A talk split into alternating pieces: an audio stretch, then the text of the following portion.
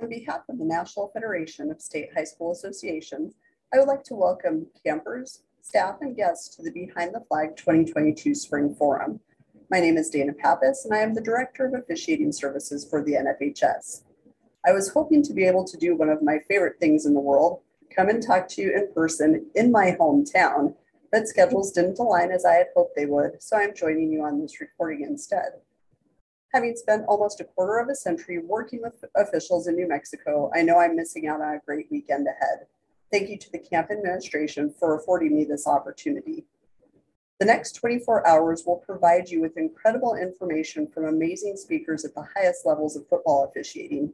Be prepared to listen, learn, take good notes, and ask good questions. Your willingness to take part in a football forum in April, months before the first kickoff, shows your dedication and commitment to officiating, and I commend each of you for your attendance. To the speakers, I sincerely appreciate you paying it forward to high school football officials. People like you make all of us better. I am always humbled to have a few minutes to express my gratitude to officials across the country. My appreciation for what you do as community servants and guardians of fair play cannot be understated. The sacrifices you make away from your families, friends, and real jobs to ensure that kids have the opportunity to play the games they love are countless. Few people understand that officiating is not just walking onto the field and throwing flags.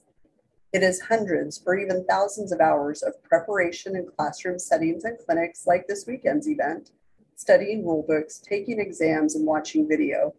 It is dealing with inclement weather, tolerating rowdy fans, and having your game scrutinized on social media. It is a career of being your own worst critic and working hard to be better the next game than you were today. As you officiate, you build a second family with your officiating brothers and sisters, building lifetime bonds and being an integral part of the extension of the classroom for the student athletes in your communities. Your officiating family knows you in a way that others in your life might not understand.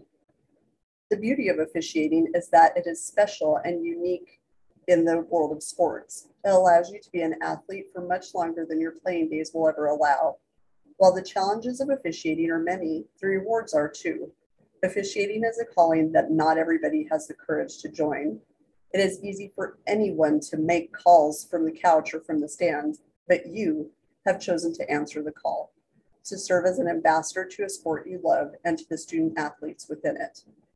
Today and every day, I celebrate each of you for your dedication, commitment, selflessness, integrity, and willingness to be a part of something special. Thank you for what you do, for who you are and for staying in the game through your service as an official. I am here to support you, to advocate for you, and to assist in any way possible. Please reach out if I can ever be assistance to you. Enjoy this weekend, and may next season be your best one yet. Thank you.